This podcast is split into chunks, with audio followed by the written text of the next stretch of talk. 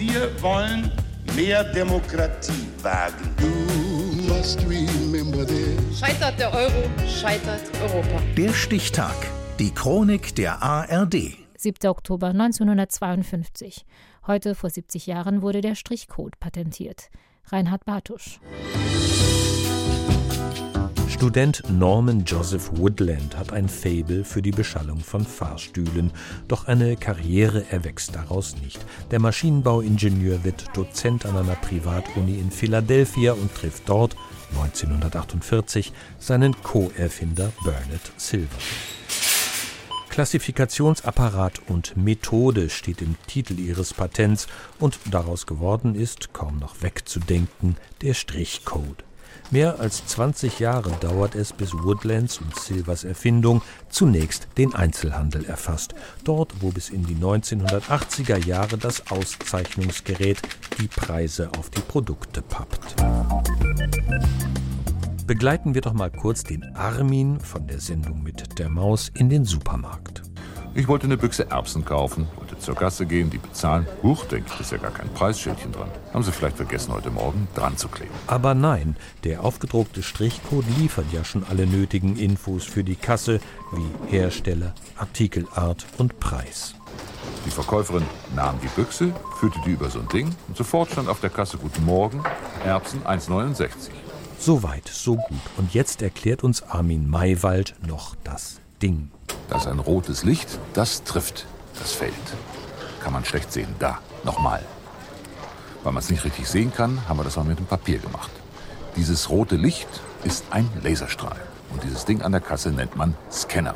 Das nennt sich maschinelles Lesen. Genau das also, was der Klassifikationsapparat von Woodland und Silver auch können sollte.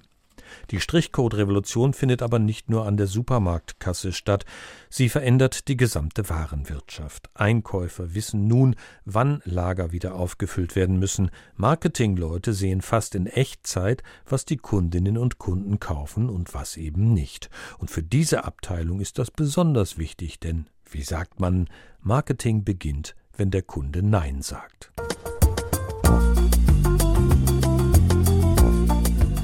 Unter dem Strichcode steht für alle Fälle immer noch die Zahlenfolge, die er repräsentiert, lesbar für Menschen. Es ist also überflüssig, die Reihenfolge der Striche auswendig zu lernen, wie dieser Kollege aus einem Stenkelfeld-Sketch des N D R. So Stichwort Weihnachtsgeschäfte, da hatten wir ganz normal zwei ganz dünne, einen dicken, vier dünne, zwei dicke, einen ganz dicken, sechs mitteldünne, vier dünne direkt nacheinander, einen dicken, einen nicht ganz so dicken, zwei dünne, zwei mitteldünne und zwei ganz dünne, nicht? Das ist die zehner-Packung Plastikengel aus Taiwan zu eins Komma fünfundsiebzig. Strichcodes sind international. Die private gemeinnützige Organisation G S eins mit Hauptsitz in Brüssel vergibt sie in hundertfünfzehn Ländern der Erde und garantiert, dass es keine Doppelten gibt. Es kann also nicht passieren, dass der Taiwan-Engel die gleiche Kennung wie, sagen wir, Zervelatwurst aus Westfalen hat. Mittlerweile gibt es auch andere Codiertechniken. Der Q R-Code konnte in der Corona-Pandemie nochmal seinen Bekanntheitsgrad steigern. Die R F I D-Technik, eine Art Strichcode als Funksignal, hilft bei der Kennzeichnung und Identifizierung von Haustieren, Nutztieren, Fahrzeugschlüsseln und so weiter. In der Ahnenreihe spielt das Patent auf den Strichcode, das heute vor siebzig Jahren erteilt wurde, eine herausragende Rolle. Der Stichtag, die Chronik von A R D und Deutschlandfunk Kultur, produziert von Radio Bremen.